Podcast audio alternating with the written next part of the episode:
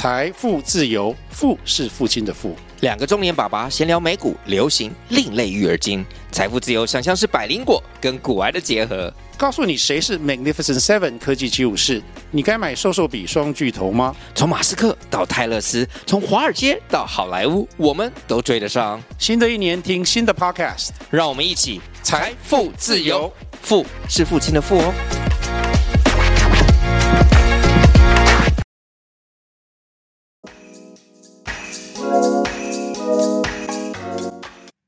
好，欢迎收听浩宇炫 Podcast， 我是今天的主持人子君。本节目浩宇炫是由 DA 交易者联盟共同主持的 Podcast 节目，会有事件回顾、知名人物分享自身经历等等。啊，那今天我们很荣幸哦，就是邀请到 Crypto Arsenal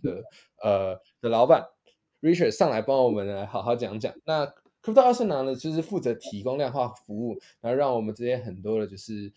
顶尖的交易员或者是量化交易员可以把我们策略放到这个平台上面，让一些普通人可以使用。那基本上是最近的话就是崛起，然后非常多人在使用的量化平台。那我们真的很荣幸能够邀请到 Richard 来上我们的节目。那 Richard 很简单来跟大家自我介绍一下好了。Hello， 子君还有各位听众朋友大家好，我是那个 Crypto Arsenal 的 Founder and CEO Richard。那我算是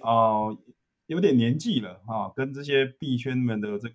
这些年轻的好手啊，大概还是有些落差了。不过我还是一个时常保持年轻的这个心态。对，那我过去的一些业界的经验，大概就是以前是在美国念电脑电机，然后后来在美国工作一阵子之后就回到台湾。那一开始是在竹科，那是担任这个韧体工程师，然后一路就是做到这个主管，然后也从local 跳到外商。对，然后也曾经两岸三地大概也带了将近差不多100个人的团队。对啊，那后来觉得这个半导体业在台湾一直所谓的这种 OEM、ODM 的这种思维，就是在做 Me Too 的产品，然后跟我自己过去大学是学设计的，就是还是觉得说希望做一些比较有创新的东西，所以后来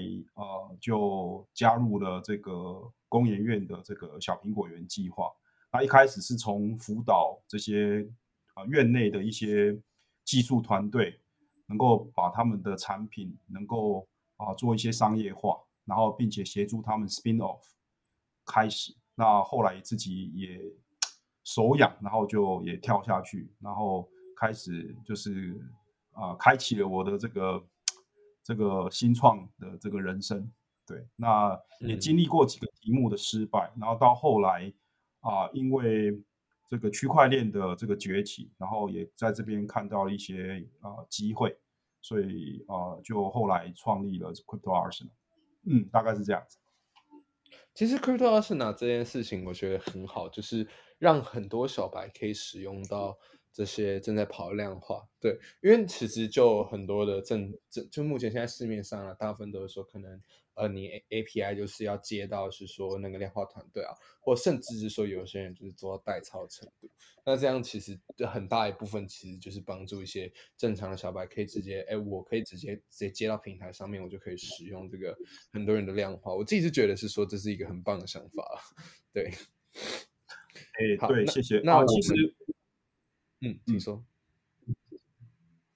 对，其实子君说的没有错。其实我们当初在考虑这个 Crypto Arsenal 大概是要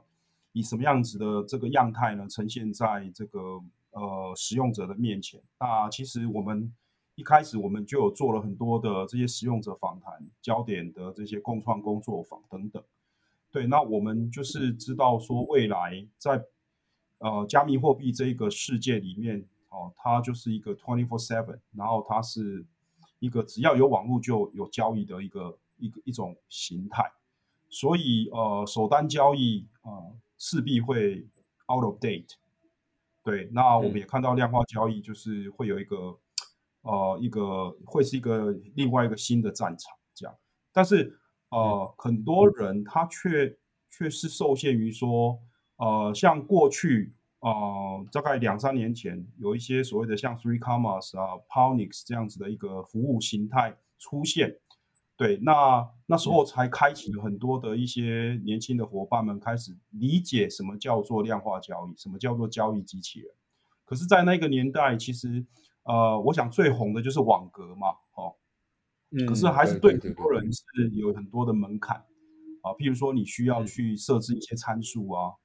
你的上下界怎么设啊，然后你要选择等差或等比去计算你的那个格子数，这对很多人来讲还是有一些门槛。那当初我们自己就是想到就是说我们希望呢让这些不会写程式的这些小白们呢就能够几个步骤他就能够 launch 一支策略到交易所，然后就自动帮他做交易，而且呢它又必须要是非常透明的，也就是说它在任何时刻它都可以检查这支程式这支策略的绩效，甚至它觉得苗头不对的时候它就可以自动去stop 这些策略。所以当初就是这样子的起心动念，对，就是希望我们的平台提供给我们的客户的一个 value proposition，特别是针对这些已经在这个市场里面被割到怕的这些小白们呢，他们能够进化到用一些比较科学化并且有纪律的这个交易方式，然后来这个做交易，对，大概是这样子。这样真的是很好，对，就是对于很多我很多朋友也都是使用 CA， 对，那我觉得就是 CA 上面就是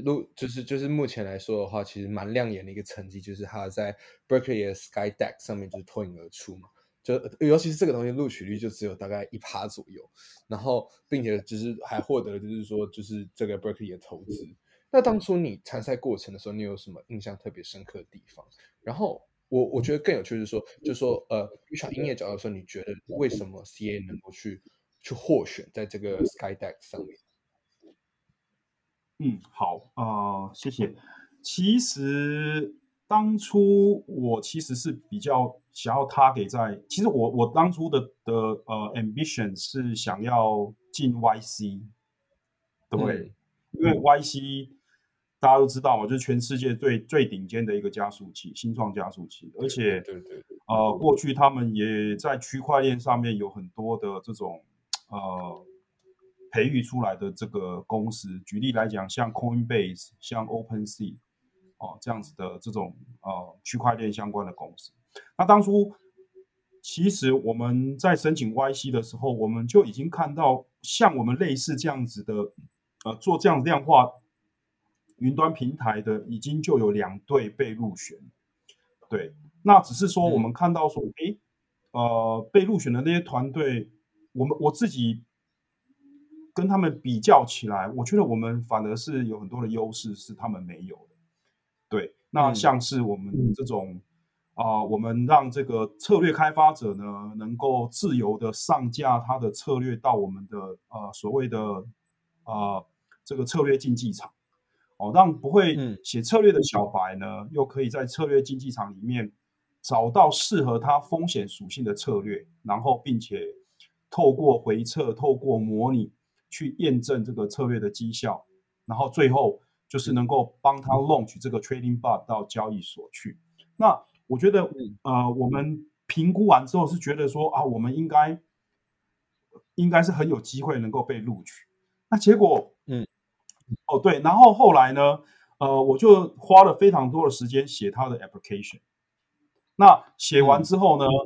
提交了当然很开心。那后来有一天我朋友就跟我说，Richard， 那个你要不要也试看看 Berkeley SkyDeck？ 那我还记得他告诉我的时候，就是只剩下 deadline 还剩4天。那因为我这个 YC 就花了非常多的时间去撰写。那所以呢，其实我大概只用了差不多1个小时吧，我就把 Berkeley 的 application form 给写好了，然后就submit出去之后。那过没多久我就接到说我们有这个进入这个初选，对，然后接下来是复选，好，对，那复选因为复选的话就是透过线上，然后就是大概20分钟让你去 pitch， 对，那之后我记得复选的时候，我觉得我们那时候有一个非常我觉得有一个非常重要的关键，就是说我大概只花了5分钟 pitch， 那我其他大概花了10多分钟，我就是一直在 demo 我的平台。对，那我觉得也因为我们平台其实是还蛮有一些compounding 的一些设计，或者还有一些理念这样子，所以大概没多久，大概可能不到2天吧，那我们又收到了决选的这个通知。对，那我还记得决选那一天是凌晨12点台湾时间。对，那决选那一关真的就是非常非常的 critical， 因为就是真的被 challenge 到有点招架不住。对，那我们4个创办人也都是真的绷紧神经这样子。对，那不过也是因为我们真的很理解我们在做什么，然后我觉得我们的答案也都是还蛮有说服力的。虽然我们大概整个过程大概一个小时又大概10分钟吧，所以那时候凌晨已经1点多了。那我们被问完之后我们都觉得 exhausted。那可是而且我们就觉得自己也表现不好。对，虽然都有回答，但是好像感觉又在这么短的时间内要把一些我们的亮点还有我们看到的一些机会，那当然都全部都用英文的，那所以其实还是非常有挑战性的，对不过这一次就很快，不到12个小时我们就通知我们被录取了，对，那真的是非常厉害。那当初的话是有什么就是你最印象深刻的在这整个 pitch 上面？其实我坦白讲，我现在已经都忘得差不多也，但是我真的觉得就是说，你真的需要展现出你的热情，然后再来就是说你要有一些，最好就是说你的 project 已经有一些 power round 或者 MVP 都好了，然后你能够真实的 demo 给他们看。对，我觉得这个会增加你录取的几率，因为毕竟这个他们一梯大概就会有全世界大概来自各国的新创，像我们这一梯的话大概有1300对，对，然后这样一关一关的到最后只选了18对。了解，对，所以真的是非常厉害，就只能说非常厉害，非常佩服，也运气还不错。那我觉得我其实更好奇一点，就是你刚才自我介绍的时候有提到是说你这样一路上来的这背景路程，那究竟是什么样的契机，就是让你从一个就是一个工程师，应该是就是对，就是做 interface 的工程师，然后会想要是说，好，我现在是要来好好创业，我来好好做一把，就是那整个声音上转变是有发生什么事吗？或者是说有什么东西让你下定决心是说我愿意去做这样子？其实应该就是说，其实也是对于过去在半导体产业，那我是比较做所谓的韧体，对，那其实韧体在半导体业里面其实还是一个比较不是，虽然很重要，但是它是没有像做这种 IC design 的人那么的重要，可是我们却非我们不可，因为常常 tape-out 回来有一些 IC 的这些设计有出了一些问题，通常都要我们去去类似你知道去做 patch， 然后去帮他们擦屁股这样子。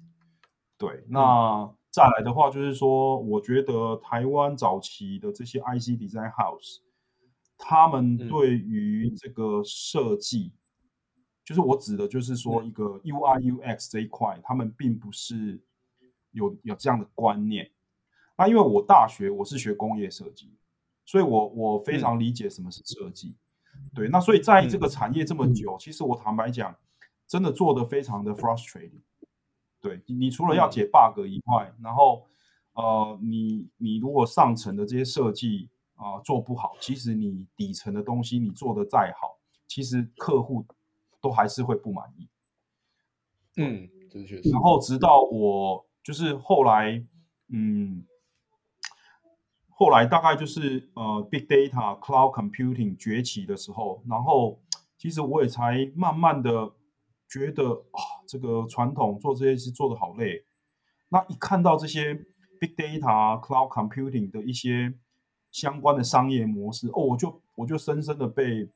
我就有点震惊啊，就是觉得说过去在竹科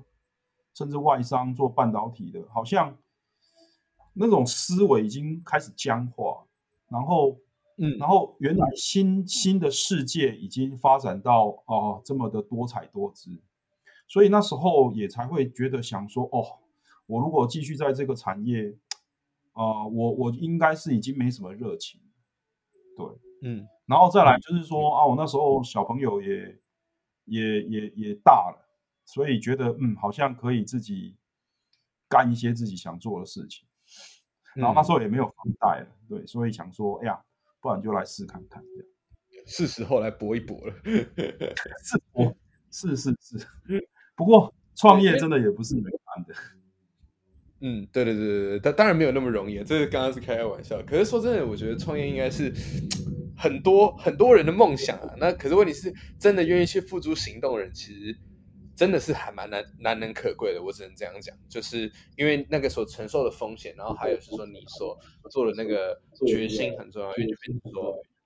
你身为一个 CEO， 你做的每一个决策，你做的每一个决定，不过我觉得我那时候，我并没有说好像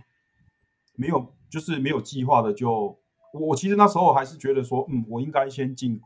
一些法人单位，而且是鼓励创业的。那时候大概就是工研院嘛，对，那刚好我也是家里在新竹，那工研院的总院就在竹东，对，所以我那时候一个想法就是说，我应该先进工研院，然后进这些跟创业相关的，因为我觉得资源很重要，人脉很重要，对，然后再来就是说，当你可能那时候也没什么想法的时候，那最重要的就是进去，因为工研院他们有很多新的技术，对，那我那时候其实也是抱着这个心态，然后想说进去，然后大概就是四处看一看，然后看看有没有什么机会这样子，对，因为那时候我自己的想法就是说，我不要再做纯粹这种韧体这种半导体相关的这些东西，对，原来如此，了解。可是说真的，我自己是就觉得是说，这个真的是创业者都必须给一个大大的 respect， 对，不管是在任何方面来说，我觉得都是很厉害。好，那这边的话，其实也是关于 Crypto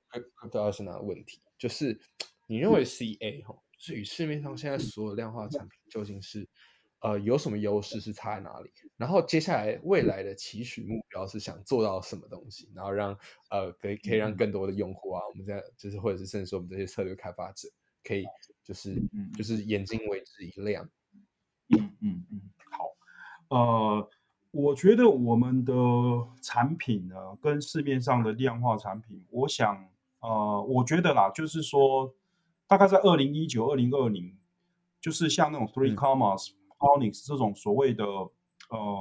平台开始崛起嘛。那不过在那个年代，他们都还是停留在就是说，我自己写策略，然后自己上架，对。那当然最简单最就是你大家都很熟悉的这种所谓的网格机器人这样子，对，好。可是我们那时候我就看到，就是说，其实量化交易这个东西，它是有它的优势，但是它也不是说是全能的。那举例来讲，就是说我们都知道，假设你这一支策略被1万个人使用，和被100万个人使用，那结果是会大大不一样。对，好，那所以如果说今天全世界的人都使用同一个演算法，那其实很难去区别说这个就是说你很难去拉开那个阿尔法的差距。对，那就变成大家都是用同套演算法，那好，那所以你到时候的这个获利的这个利润率一定就是差距不大，对，这个就是、这个就是它的一个缺点。所以我在那时候我就觉得说，我觉得我们不应该写策略，我觉得我们应该就是让全世界这个最聪明的大脑，因为高手在民间嘛，就让这些人能够自己去 create 一个策略，而且这个策略就是他根据他自己的专业或者是说他的一些想法，他就能够自由的去创造策略出来。对，那他除了可以自己用以外，我们希望也能够让他这些策略能够变现。所以我觉得我们应该扮演的角色就是说，我们提供一个让策略开发者可以很自由，而且可以很高效能够开发出一个profitable 的策略，并且我们on top of 这些 infrastructure 和 tool 之上，我们还能够有一个比较崭新的一种模式，就是所谓的以这个使用权代替所有权这样子的一个思维。也就是说，你过去你可能买一支你要付钱买策略，那现在不用，现在有没有机会是说，我用完策略之后有赚钱，我再跟你分润。好，那当初我们也是看到区块链，这个区块链本身就是一个信任的网络，信任的机器。好，那透过智能合约呢，我们就是可以达到一个托管，一个公正的一个第三方的托管，而且就是说，你又就是说你只需要付一点点的一些费用，就可以达成这个目的。啊，所以当初我们才提出了这样的一个business model， 叫做 split as you profit， 就是说有赚钱才跟策略的开发者分润。对，所以我们当初就是有这样子的理念，所以我们就是跟过去的这些量化的产品、量化的平台最大的不同的地方。对，那将来你说对我们的期许呢？其实我们现在也是正在 make it happen。举例来讲，就是说，像我们就认为说，我们过去是先提供这些所谓的这些价量的这些资料嘛，也就是所谓的这些 candle data， 好，然后呢，透过这些所谓 linear 的这些 indicator 的 library 提供给我们这些 quant 来去使用，来去发展这个策略，好，那。但是我觉得我们也没有停留在这里，像我们去年去 Berkeley 的时候，我们就跟他们的一个研究所叫做 MFE， 就是Master of Financial Engineering， 他们是全美排第一的，就是专门在培育这个 quant 的一个摇篮，一个研究所。那时候我们合作，我们就是提供我们的平台，让他们去举办一个比赛。就是量化交易比赛，那他们就有希望我们能够 support machine learning， 好，所以我们也是在短短的这个一个月里面，我们就把这一套系统给加进来，好，那也就是说，我们从这个 linear 的一个环境，我们也 support non-linear 的这个 model 能够被这个被 include 进来，然后我们背上我们的这些 Python 这环境。背上这些指标，你可以去做一些混搭或者一些混合式的设计。好，那这个部分去年大概去年的8月就完成。那我们后来回来台湾之后，我们看到就是跟一些台湾的一些量化的一些团队也有接触，那所以他们也希望我们能够 support 这些像 TradingView 啊，像Multi-Chart 这样子的一个开发工具所产出来的策略。那我想最简单的就是透过 Webhook 就能够把这些 alert 把这些 signal 把它导到我们的平台。对，那导到我们平台之后，他们就能够leverage 我们的这个整个交易的环境。譬如说，我们已经接好了这个7家的现货交易所，然后有3家的这个合约交易所。你只要导进来，你就马上可以去做实单交易。好，那除此之外呢，我们现在也在想要 support 一些所谓的 on-chain 的这些 data， 譬如说我们可不可以让这些一些比较会有的这些钱包，当他们做有一些这个transaction 或者有一些这些 movement 的时候，我们就能够及时 get 到这样的讯号，然后让这个 quant 呢能够接受到这个讯号，然后以此为判断它这个交易的模型，去做出一个更及时的交易模型。那甚至举例来讲，像我们也要加进所谓的 sentiment analysis 的这样的一个 data source，是吧？因为以前 Elon Musk 只要在 Twitter 讲一下狗狗币就会涨。好，那像这种 data source， 我们就是在去年我们就是有别于其他的量化平台，我们就把它做成一个新的系统，而且透过一个图像式的一个界面，你就有 input， 然后有 output，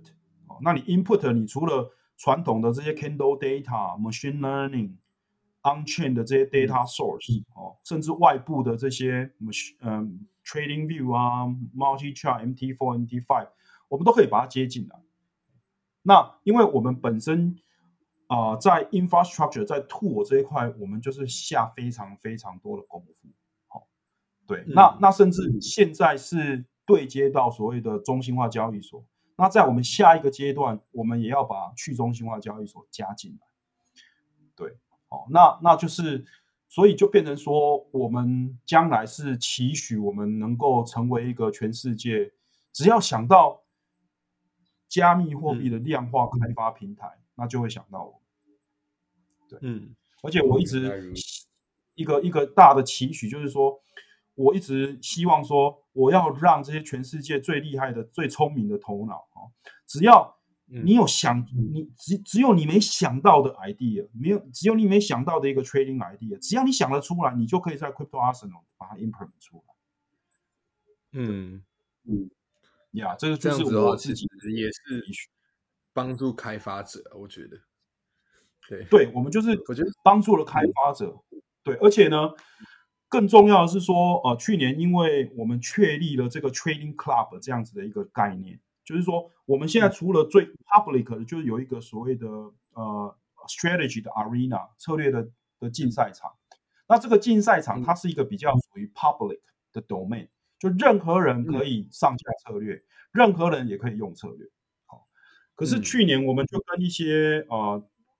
这些台湾的一些比较厉害的量化交易团队，我们大概也有一些 brainstorming， 有一些沟通。那我们也充分理解他们的一些痛点。举例来讲，现在很多的量化团队，他们自己光是要自己去搭建一个 trading facility，一个 trading server。他可能就是要养2个 IT 的工程师，而且他还要去租用云端，然后你还要自己要有一个回测的 engine， 甚至 live trading 的 engine。 那你 live trading engine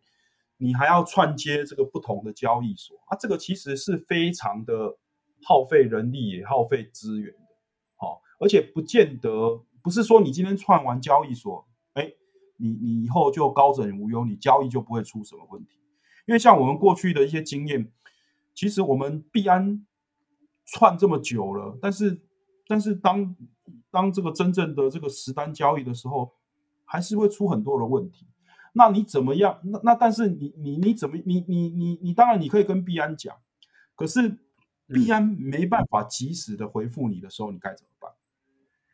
那唯独就是靠我们自己的这些，我们怎么样去做一些防呆的机制？我们怎么样去做一些更多的这个事件的处理哦？然后 make sure 说你每开仓平仓哦，就是能够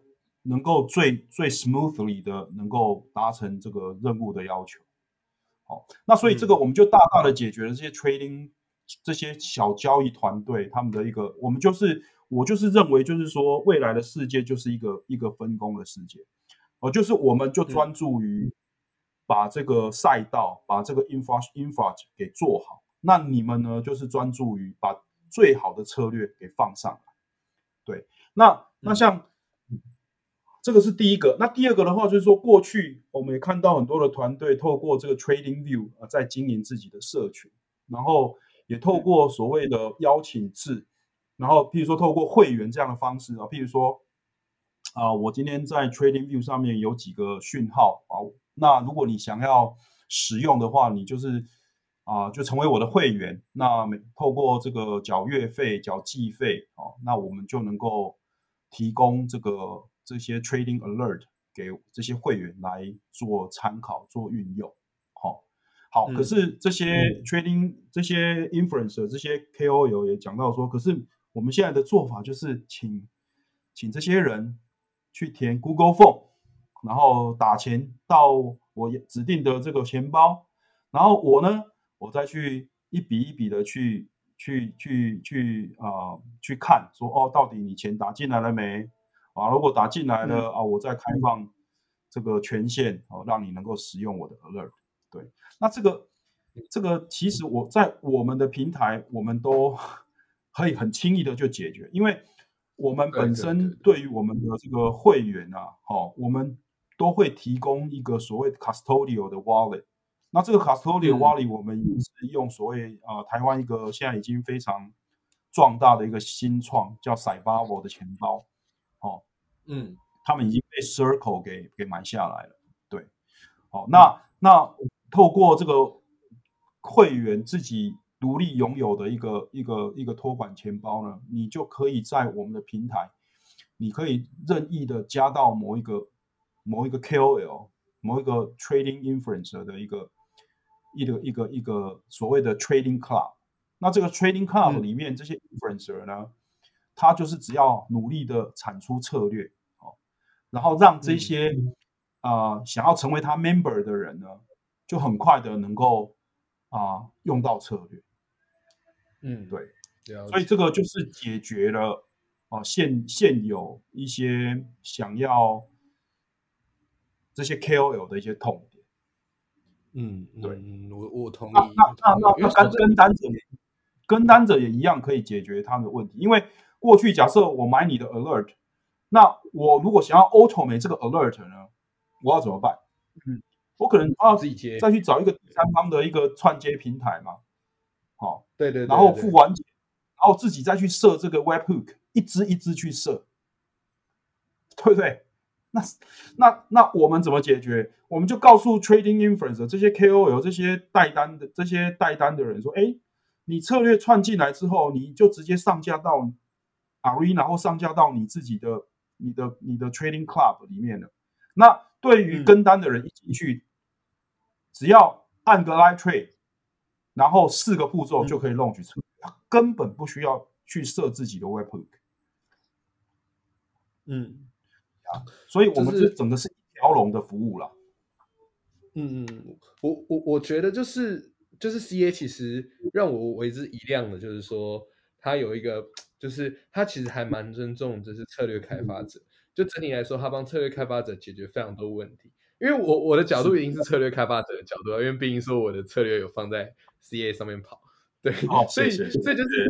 对，以一个策略开发者的角度来说的话，的确他是解决非常多，就是身为一个策略开发者会遇到的问题。对，因为就像是说我们遇到可能就是说我们可能就是要帮本来的用户就是串接 API， 那或者是说我们在用的时候，就是说我们光是那个 server 或跑的那个整个的整个城市啊，我们其实都是自己产出的。那其实这个对是说，就我这边还好，我这边团队至少4-5个人，就是还有点小规模。那比起是说其他人可能是说感觉1人团队、2人团队来说的话，就是 CA 提供的平台是真的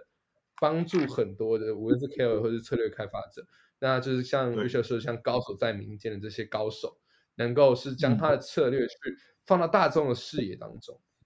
我觉得这是非常好的，就是对于各个人来说的话，其实都是好。那我收到用户反馈来说的话，也都是蛮不错的，对，所以其实我觉得 CA 它就是有去解决问题啊。那我觉得创业这个东西就是一直在解决人们所遇到的问题。那 CA 有解决到，那也是也相信也是他为什么最近常常出现在大家视野中的原因。对，谢谢。对，不会，哎，那 Richard 其实对你来说，他其实应该对我来说，他就是你就是一个大前辈嘛。那就是在各个方面来说的话，其实都算事业有成。对，那对于一个区块链这个新兴市场，其实应该是蛮多人想要去做创业，想要去做尝试的。那你对在区块链创业的新人，你有什么建议吗？或者是说你有什么就是可以给他的一些就是提醒？对，其实我也不敢说什么提醒啊。其实创业我觉得我觉得现在是一个蛮好的一个年代啊，就比起我过去20-30岁，然后就是刚毕业，然后就好像就只有一个选择，就是进这些科技公司这样子。对，那我觉得现在年轻人应该是创业，应该是一个蛮好的选项。对。那至于说你有兴趣于区块链的，我又特别觉得是一个更好的一个，就是一个好的选项中的更好的选项。为什么呢？因为我觉得这个产业是非常的新。对，那有很多的赛道其实都还正在成型当中。对，那而且有很多的实验其实也都还在摸索当中。对，所以我觉得如果在这个阶段，反正年轻人嘛，我一直常常跟我团队的这些年轻人讲说，我觉得年轻最大的本钱就是你有失败的本钱。对，那像在矽谷他们就是常常倡导，就是说你要快速失败，你要聪明的失败，然后你就能够更接近成功。对，那我觉得区块链也是一个，就是一个纯软的一个产业，除非你去挖矿啊，对，那不然很多的这些这个服务啊，一些金融的服务，其实都是透过软体就能够完成。所以我觉得软体的一个好处就是它迭代非常的快。对，然后所以你可以不断的尝试一些新的想法、新的 idea。 对，那但是我自己创业这几年来，我还是有一个小小的这个忠告啦，就是说你要创业的话，其实最重要的就是第一个，你要找对赛道，你要 make sure 说这个市场是够大的，饼够大的。对，然后找对赛道。然后第二个最重要就是你要真的你要去 team up 一组，真的就是跟你有一同理想、一同愿景的一群人。对，然后我觉得这两项我是真的觉得是当你有足够的这样子的本事，能够满足前面这两个，你找到了赛道，然后有一群人，那我觉得你就可以开始了。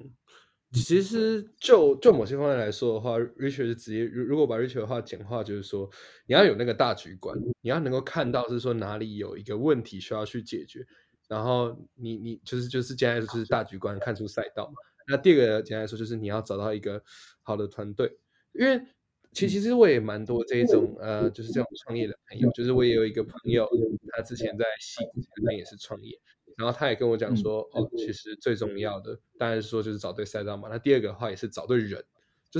就是他有提到是说他那个其实，在矽谷里面呢、啊，然后所有的那个就是所有团队里面很少有那个一群一开始创立的伙伴能够走到2年3年以后，都会是可能说就是可能会一两个人去做离开啊或者怎么样。那就是说真的是说找对人真的是一个蛮重要的一个过程，可是我认为也是最难的一个过程。就是我这样一路看下来，我蛮多朋友或者是我一些前辈这样子，我找对人真的是一个非常非常大的学问。就是第一个东西，你要这些人要愿意跟你在前期，可能是说啊，就当初可能是没有过得那么好，或者是说还正在努力研发产品的时候，你要能够一起度过那一段黑暗期。然后并且之后就算开始慢慢往上爬的时候呢，也不会有其他相关的就是想法上面的也不能说想法上面的冲突不好，就是说可能也不会有其他的可能大方向上面的不同就是有不同的意见，导致说可能团队会就是分裂这样子。那说真的，我觉得这是一个还蛮大的学问的，对，真的是蛮大的学问。对。那我觉得应该就是团队要彼此互补啦。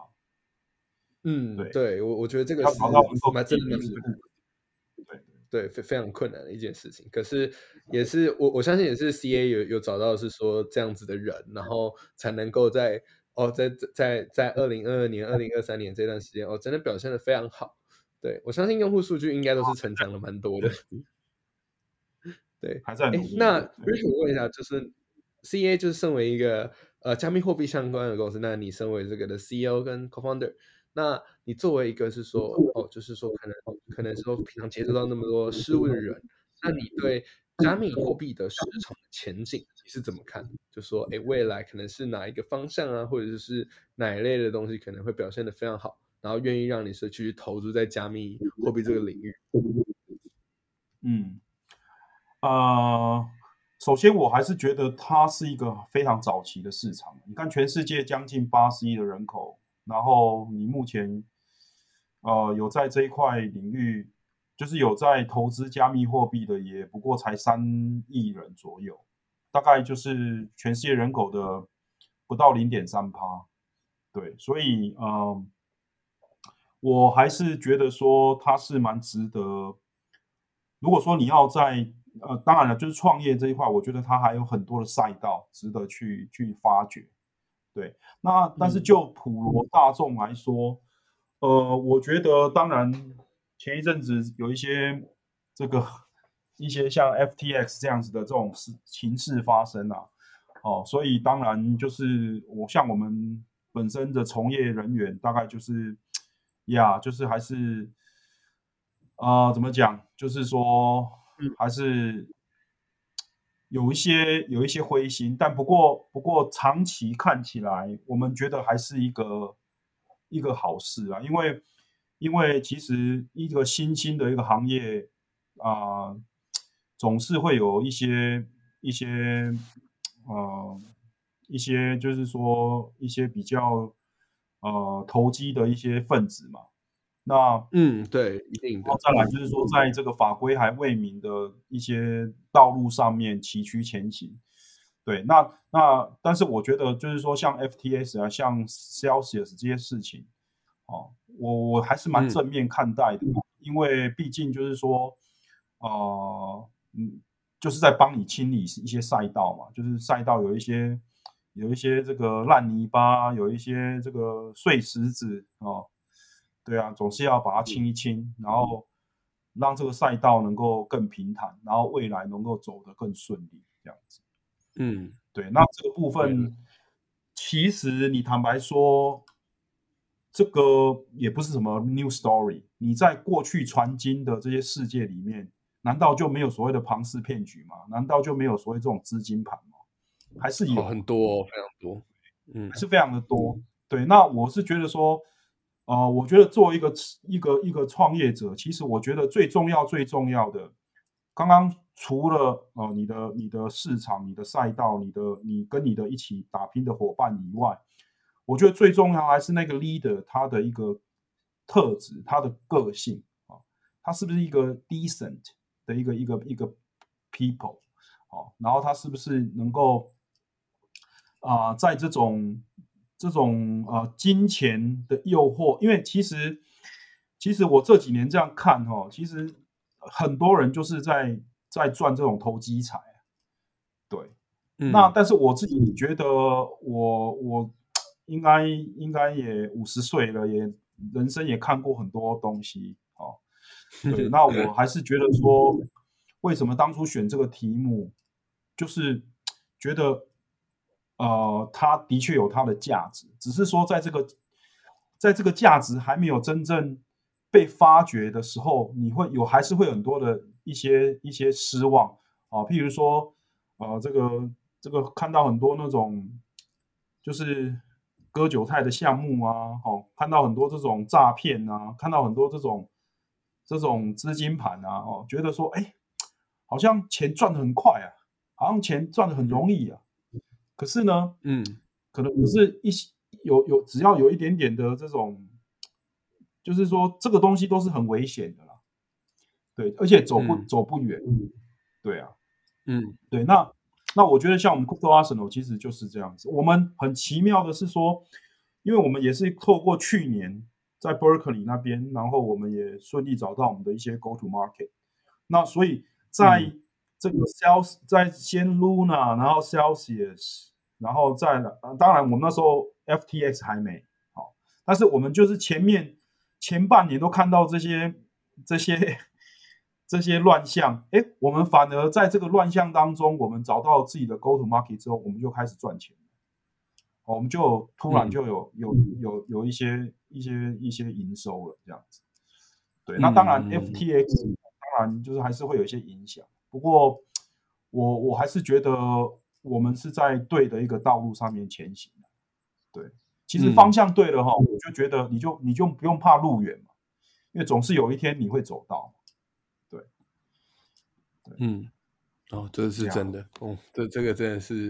的是一个，我觉得就是身为后辈来说，我听到这个是觉得非常受用啊，对，谢谢。就是那 Richard， 就是其实我给你的反稿我们也讲的差不多，只是我这边还有一个私信的问题想要问，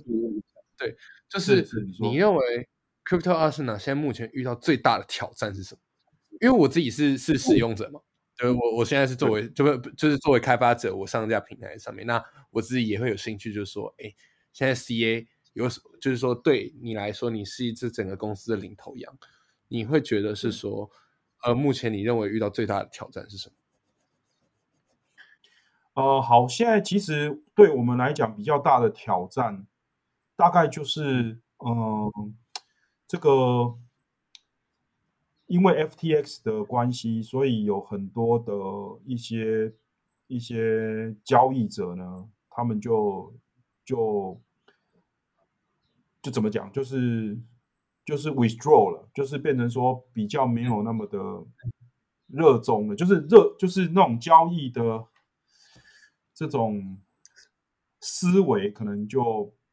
变得比较冷淡一点这样子。对，那不过。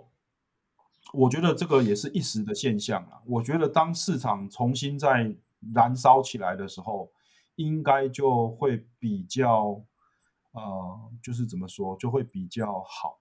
那另外一个挑战就是说，我们因为是一个所谓的双边平台，对。那我一直从创业开始，我们就是选择就是做一个中立方，就是说我们不自己写策略。因为当我们自己写策略的时候，然后我们又要邀请别人来上策略，那可能别人会质疑我们，你就是裁判又兼球员，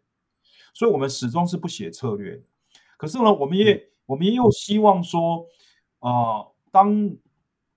你要来上策略的时候，我们又能够做好把关这件事情。